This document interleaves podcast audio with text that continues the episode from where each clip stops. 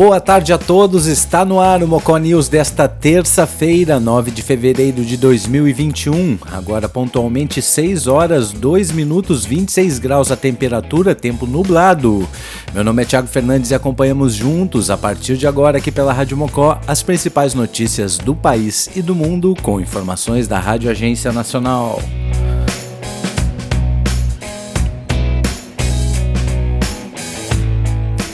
Presidente Jair Bolsonaro descarta tabelamento no preço dos combustíveis. O novo reajuste já está valendo a partir desta terça-feira. Vamos ouvir detalhes com Vitor Ribeiro, de Brasília. O presidente Jair Bolsonaro comentou sobre o novo reajuste no preço dos combustíveis. Com o aumento que entra em vigor nesta terça-feira, a gasolina já acumula alta de vinte e dois por cento em seis semanas. Ele descartou qualquer tipo de intervenção na Petrobras ou tabelamento de preços. Temos problemas. A gente busca a solução. O duro é tentar resolver sozinho e não contar com o braço amigo para poder te ajudar nesse momento. Como hoje, estamos reunindo aqui na, reunidos com a equipe econômica do Paulo Guedes, vendo a questão do impacto desse novo reajuste do combustível, ao qual nós não temos como interferir e não pensamos em interferir na na Petrobras, e apareceu o senhor Fernando Collor ali para tratar de outro assunto, no outro local. Convidamos para a reunião, ele participou de grande parte da mesma e nos deu sugestões, sugestões bem-vindas e acolhidas por nós. E dessa forma nós vamos governando. Jamais nós tabelaremos, seja o que for. Bolsonaro não deu detalhes sobre as sugestões apresentadas pelo senador e ex-presidente Fernando Collor de Mello. Após a reunião, nessa segunda-feira, eles participaram juntos do lançamento da plataforma digital Participa Mais Brasil no Palácio do Planalto.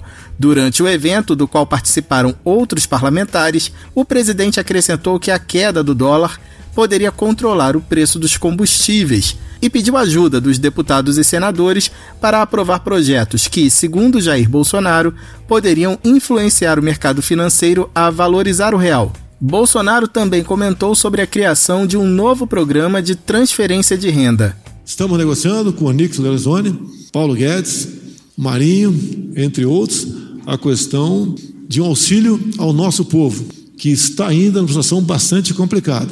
Sabemos que estamos, Paulo Guedes, no limite do nosso endividamento e devemos nos preocupar com isso. Temos um cuidado muito grande com o mercado, com os investidores e com os contratos, que devem ser respeitados. O auxílio emergencial, criado em abril do ano passado, beneficiou quase sessenta e oito milhões de pessoas e custou duzentos e noventa e dois bilhões de reais. Da Rádio Nacional em Brasília, Vitor Ribeiro. Obrigado, Vitor Ribeiro. E sobre este assunto, motoristas de aplicativo reclamam do terceiro aumento da gasolina neste ano. Só em dois mil e vinte e um, os combustíveis sofreram um reajuste de vinte e dois por cento e dez vírgula nove por cento. Beatriz Albuquerque fala de Brasília. Manuel Scubi é motorista de aplicativo há cinco anos. Ele conta que as tarifas das corridas não são reajustadas desde dois mil e quinze. E com os aumentos constantes no preço da gasolina, está ficando difícil trabalhar, ainda mais num momento delicado como esse de pandemia. Os motoristas estão desmotivados. E aí, com mais esse aumento da gasolina, fica inviável. Nós estamos pagando para trabalhar, sendo que manutenção, manutenção do carro muito cara, né? E assim como o Manuel, os motoristas de todo o país vão pagar mais caro pela gasolina de novo. É que a Petrobras anunciou um novo reajuste dos preços médios de venda às distribuidoras da gasolina, diesel e G L P.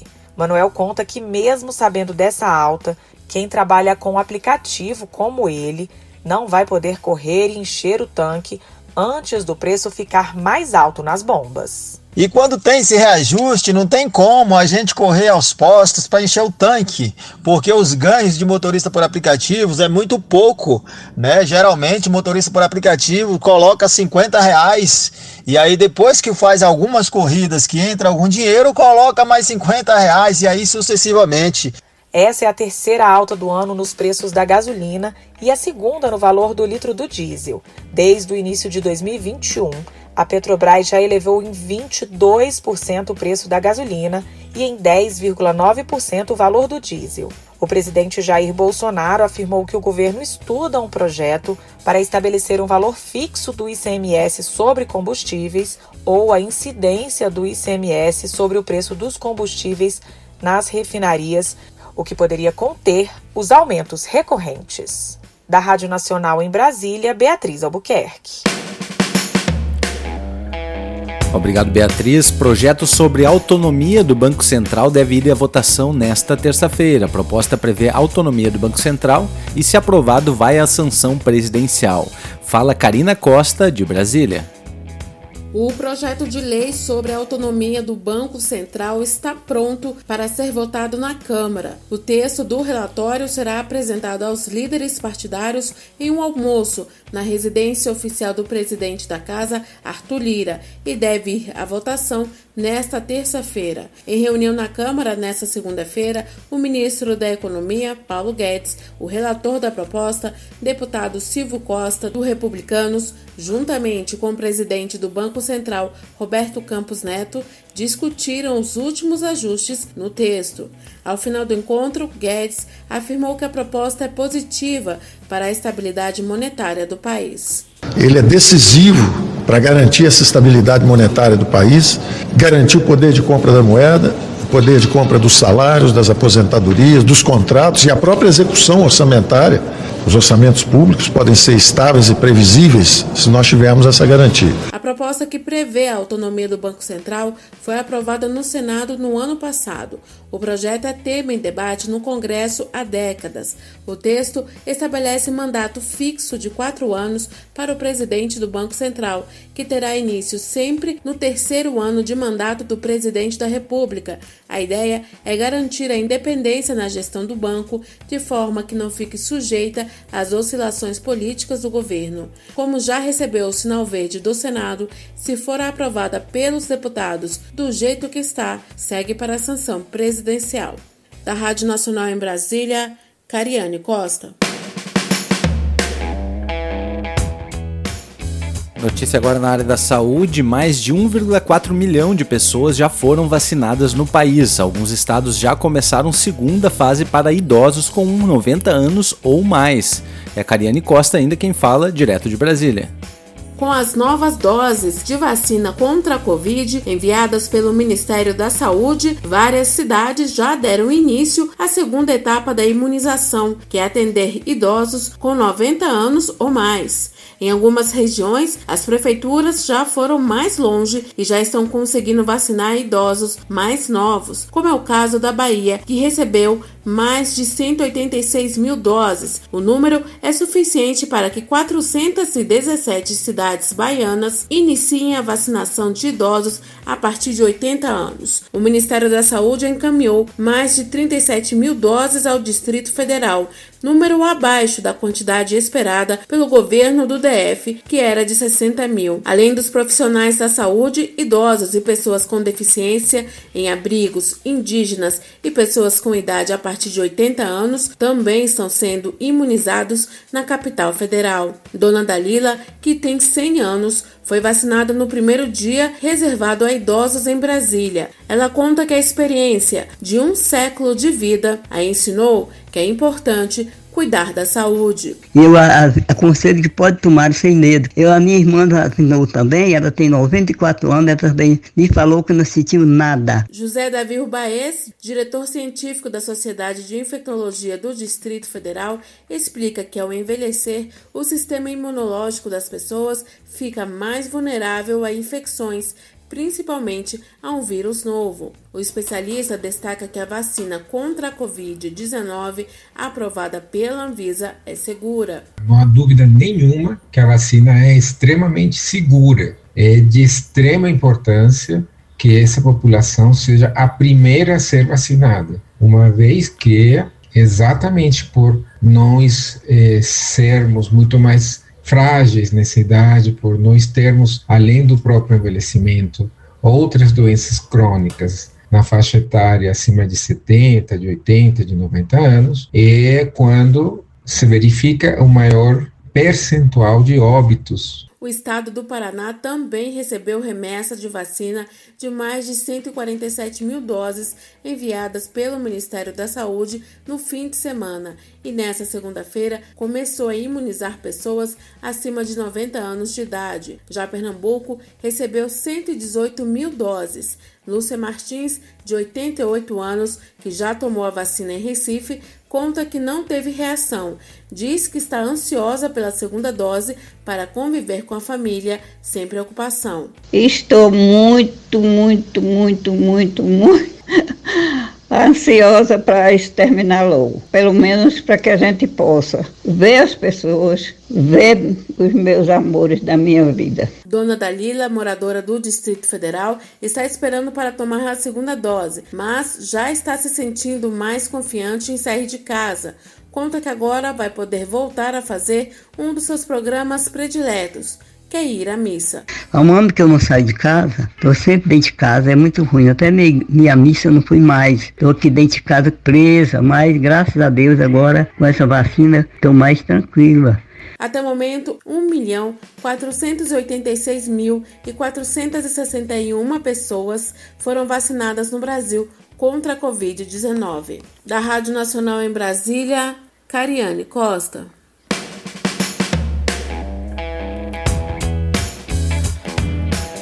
O Conselho Nacional de Política Criminal e Penitenciária recomenda a governos estaduais vacinação de detentos e agentes. Resolução destaca que demora, que demora, perdão, aumentará gastos com assistência médica. Fala Nelson Lim, de São Paulo. O Conselho Nacional de Política Criminal e Penitenciária emitiu nesta terça-feira uma resolução no Diário Oficial recomendando que os governos estaduais viabilizem a vacinação de agentes penitenciários e da população carcerária. De acordo com o texto da resolução, quanto maior for a demora para a vacinação dos presos e dos servidores que atuam nas penitenciárias, maiores serão os gastos para prevenção e assistência médica, inclusive com esse setor demandando da saúde pública e podendo sobrecarregar ainda mais o sistema. Cabe lembrar que, para conter a pandemia dentro dos presídios, as visitas sociais a presos foram suspensas a partir de março e retomadas gradualmente nos estados no fim de dois mil e vinte. De acordo com dados do Departamento Penitenciário Nacional, DEPEN, foram mais de quarenta e dois mil presos contaminados de março de dois mil e vinte até janeiro de dois mil e vinte e um, com cento e trinta e três óbitos. Em comparação com a população brasileira em geral, a taxa de transmissão foi quarenta e sete por cento maior nos presídios e a letalidade foi oitenta e sete por cento menor. Cabe lembrar que, de acordo com o Plano Nacional de Imunização contra a covid dezenove, esses setores da população já fazem parte dos grupos prioritários para a vacinação. Cabe agora às secretarias de administração penitenciária e de saúde coordenarem a logística para efetuar a vacinação nas próximas fases do plano de imunização. Da Rádio Nacional em São Paulo, Nelson Lim. Obrigado, Nelson Lim. E moradora de Goiás torna-se o primeiro caso de reinfecção pelo coronavírus. O paciente teve covid dezenove no mês de julho e a segunda vez em dezembro. Vamos ouvir detalhes com Maíra Heinen, de Brasília. Uma moradora do município de Ceres, em Goiás, foi identificada como o primeiro caso de reinfecção pelo coronavírus no estado. Pelos exames da paciente, foi possível observar linhagens diferentes do vírus. A paciente teve covid dezenove pela primeira vez no mês de julho e a segunda vez em dezembro do ano passado. Segundo a superintendente de Vigilância em Saúde da Secretaria de Saúde de Goiás, Flúvia Amorim, a cepa identificada não é mais grave ou mais contagiosa que outras, mas acende o alerta dos cuidados. Pelos dados, ela não tem uma importância epidemiológica em relação à transmissibilidade e também em relação à gravidade, ou seja, não há nada que reporte essa linhagem, relacione essa linhagem ao aumento de transmissão ou aumento de gravidade de casos. Mas acende um alerta, mostrando que mesmo quem já teve Covid precisa manter as, as atividades, né, a, as normas de biossegurança sempre, né, no seu dia a dia. Porque mesmo quem já teve, ele pode ter uma segunda vez. Essa não é a mesma variante encontrada na cidade de Manaus ou na África do Sul, por exemplo, mas ela já foi identificada em outros estados, como Rio Grande do Sul e Distrito Federal. Da Rádio Nacional em Brasília, Maíra Heinen. Vamos agora à notícia Da área internacional, aqui no Mocó News, a ONU condena a repressão contra manifestantes em Myanmar. Vamos ouvir o Silvano Mendes, enviado especial da Rádio França Internacional em Paris.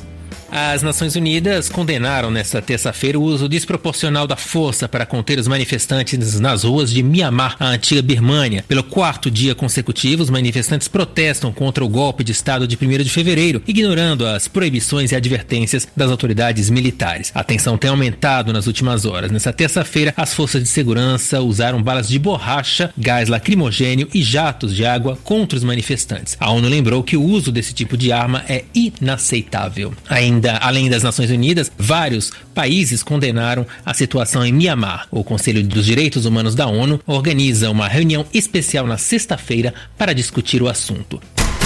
Da R F I, em parceria com a Rádio Agência Nacional.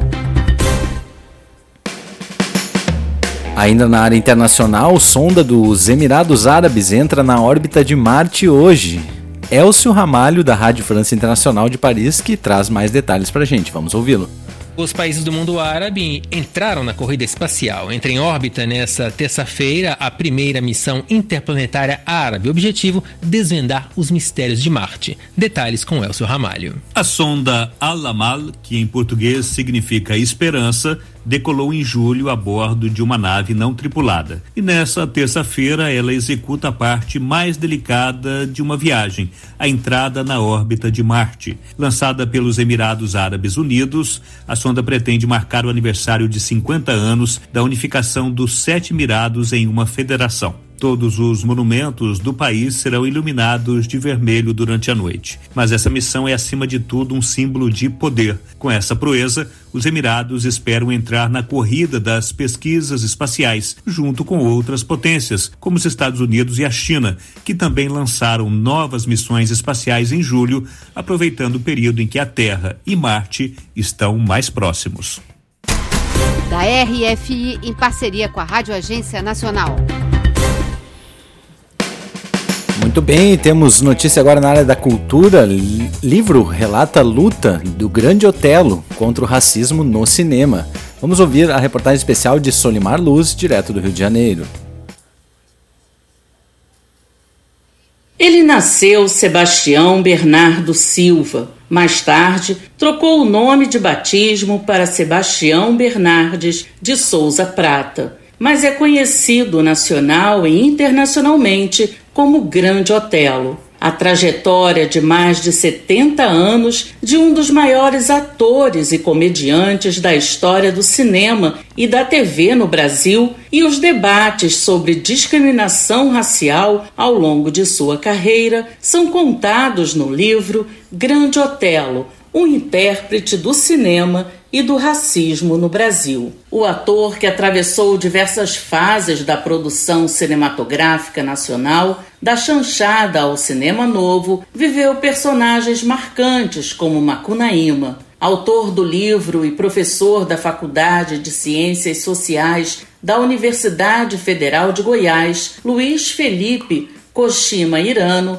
faz uma análise sobre como a questão racial é tratada no cinema brasileiro. No Grande Otelo, um ator de um metro e cinquenta e rosto arredondado, com traços infantis, encarnou diferentes visões do homem negro do ponto de vista do homem branco. Ou seja, em boa parte de seus filmes ele interpretou uma masculinidade desvirilizada, ao mesmo tempo que esse rosto e corpo de Grande Otelo possibilitou o estereótipo racista do negro infantilizado. No cinema de Nelson Pereira dos Santos, esse rosto e corpo permitem que o espectador se simpatize com a tragédia vivenciada pelo personagem Grande Otelo. Então ele também permite aí narrar a tragédia do homem negro no Brasil. Luiz Felipe ressalta que Grande Otelo não falava de racismo nem tampouco de raça, mas reclamava da exploração cômica da sua cor e das desigualdades nos papéis e salários que recebia. Até a década de mil novecentos e setenta tem uma postura antirracialista. A partir de mil novecentos e setenta, ele passa a tomar uma posição mais radical, analisando a sua trajetória à luz do racismo. Ele via em sua experiência exemplos de espaços de maior convivência entre brancos e negros, simultaneamente com o racismo.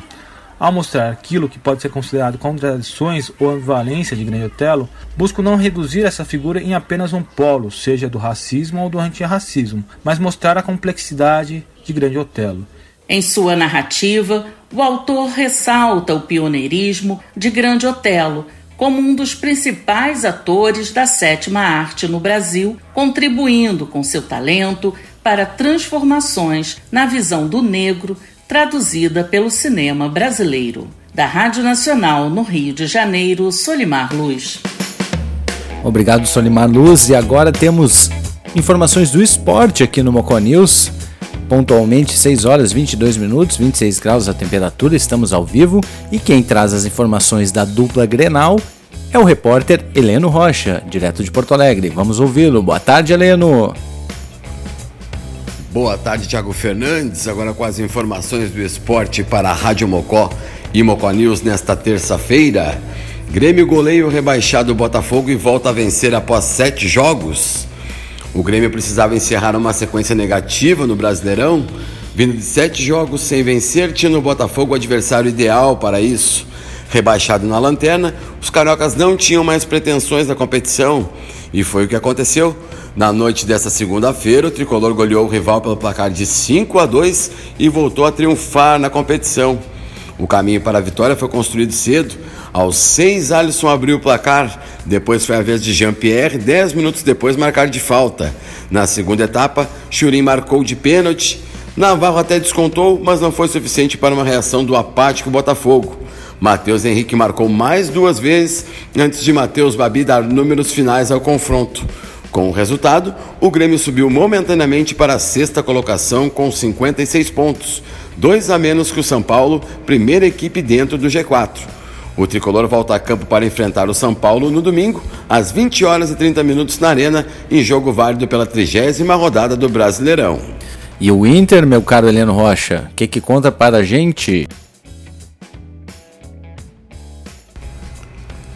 Agora com as notícias do Internacional. De olho no esporte, Colorado realiza penúltimo treino. O Campeonato Brasileiro está na sua reta final e o Colorado trabalha forte para o próximo jogo. Na quarta-feira, dia dez de fevereiro, o Inter entra em campo às dezenove horas no estádio Beira-Rio para enfrentar o Sport pela trigésima quinta rodada. Líder da competição e com doze jogos de invencibilidade, o Clube do Povo busca mais três pontos para seguir forte na luta pelo título. Na manhã da segunda-feira, o treinador Abel Braga comandou o penúltimo treinamento da equipe mirando o desafio no gigante. O técnico realizou uma atividade tática com o provável time que entrará em campo nesta quarta. Sem poder contar com Lindoso e Moisés suspensos, o comandante terá o retorno do capitão Rodrigo Dourado. O último trabalho antes da partida está marcado para esta tarde de terça-feira no C T Parque Gigante. Com sessenta e seis pontos, o Colorado está na primeira posição e com um jogo a menos que o Flamengo, atual vice-líder. Além disso, a equipe tem a melhor defesa e um dos melhores ataques do Brasileirão. Com as informações do esporte para a Rádio Mocó e Mocó News, Heleno Rocha. Muito obrigado, Heleno Rocha. Tá aí o Internacional que tá disputando o título, os colorados ansiosos aí por esse jogo aí decisivo.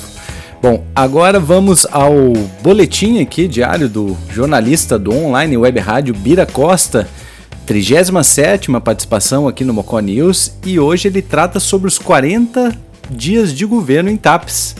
Vamos ouvir Bira Costa do online web rádio. Boa tarde, Bira. Fala, amigo Thiago Fernandes e ouvintes da Rádio Mocó News, mocó ponto net. É, estávamos meio afastados há uns dias aí das nossas participações nos podcasts da Rádio Mocó, mas era em função de trabalhos, em função de compromissos aí, acabaram nos tomando o tempo aí, justamente bem na hora dos nossos comentários. Mas vamos lá, trigésimo sétimo boletim para a Rádio Mocó, aqui Bira Costa, jornalista do online web rádio.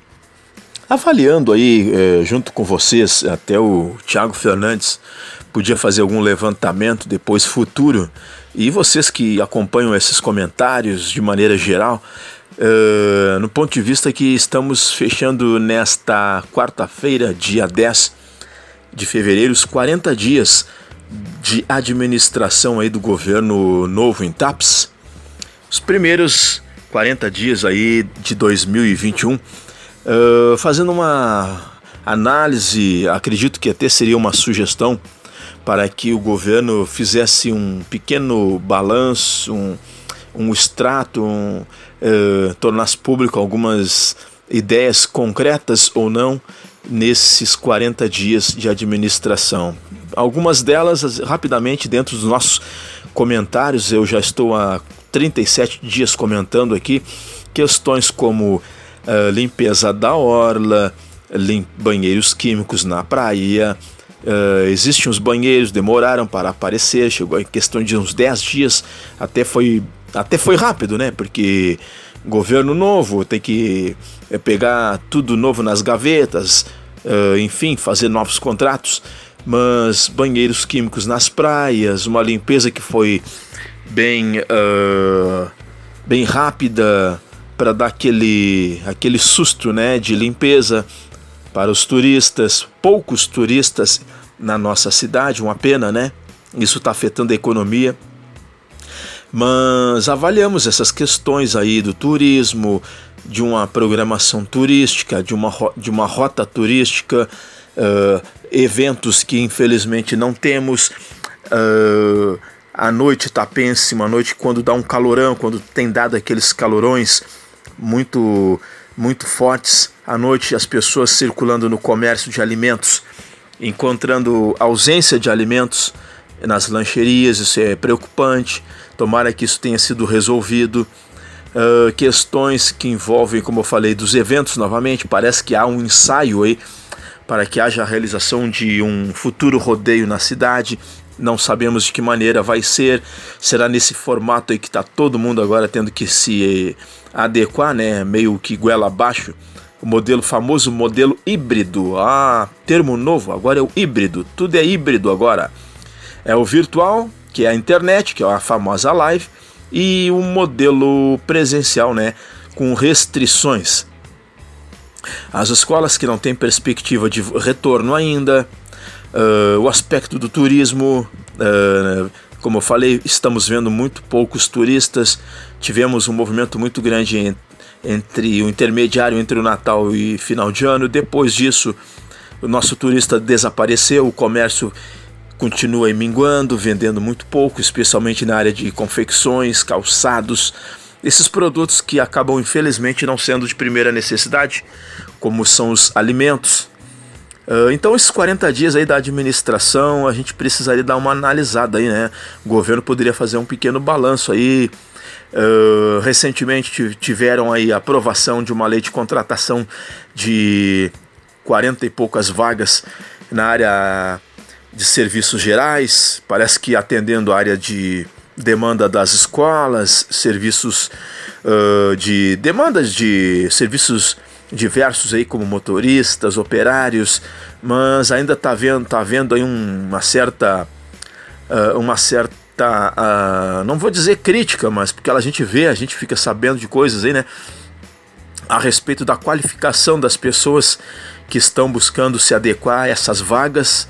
Não é? O governo vai ter que ver isso aí, de que maneira está uh, pegando pessoas e com a habilitação necessária, a condição necessária, a questão do palcão municipal, tudo está passando nesses quarenta dias, né? É, a tentativa de barganhar o palcão municipal através de alguns inter- interesses, interesses. Esperamos que essas questões todas nesses quarenta dias uh, possam aí ser extra- ferem- possam ser fonte de um extrato, né, de um balanço, para que a cidade possa evoluir, né? Não vamos ter nessa semana, estamos aí na semana que seria de pré-carnaval, seria a semana de feriadão, do carnaval, enfim, os ensaios das escolas, preparativos com o carnaval na cidade, infelizmente batendo um ano dessa porcaria, dessa pandemia aí que está trancando a vida de todo mundo, né? Não vamos ter carnaval em T A P S, não vamos ter atividades em clubes, não vamos ter atividades de rua, não vamos ter atividades em lugar algum. Uh, é só a reprimenda, a restrição, a proibição que se fala, é, esperando que, que essa vacina que está sendo colocada aí, as vacinas, que agora começa a surgir uma demanda grande, uh, as pessoas ficam esperando que elas possam ser a solução. Enfim, tem muita coisa que tem que ser analisada nesses quarenta dias aí de administração nova aí. É, Tem a questão aí de calçamentos, uma, uma, uma, uma crítica, um, uma cobrança, né, para que sejam feitas uh, melhorias nos calçamentos, mudanças, algumas coisas em, em relação à sinalização de trânsito, algumas coisas muito paliativas, né, muito tímido ainda esses quarenta dias. A gente precisa ver mais, né? É aquela, aquele prazo, aquela quarentena do governo novo é, já está encerrando. Então, quarenta dias, administração nova em TAPS, na região Costa Doce, alguns municípios um pouco a mais, outros um pouco a menos. A nova bancada de vereadores também muito, muito, muito, muito superficial, nada de muito espetáculo, sabe? De, nunca, nada que chame uma atenção à sociedade. Eles precisam trabalhar um pouco mais, né? Precisam atender algumas demandas. Esperamos que isso uh, possa melhorar nos próximos dias aí, com a volta às aulas, com as atividades comerciais se fortalecendo e a gente podendo ter aí Uh, é, logo uh, uma economia melhor, uma cidade melhor, para podermos ter um dois mil e vinte e um muito melhor. Fica a avaliação aí, Thiago Fernandes. Espero uh, esse comentário também seja repercutido pelos nossos ouvintes aí. Um grande abraço, até a próxima participação na Rádio Mocó. Na Rádio Mocó, aqui Bira Costa, com vocês.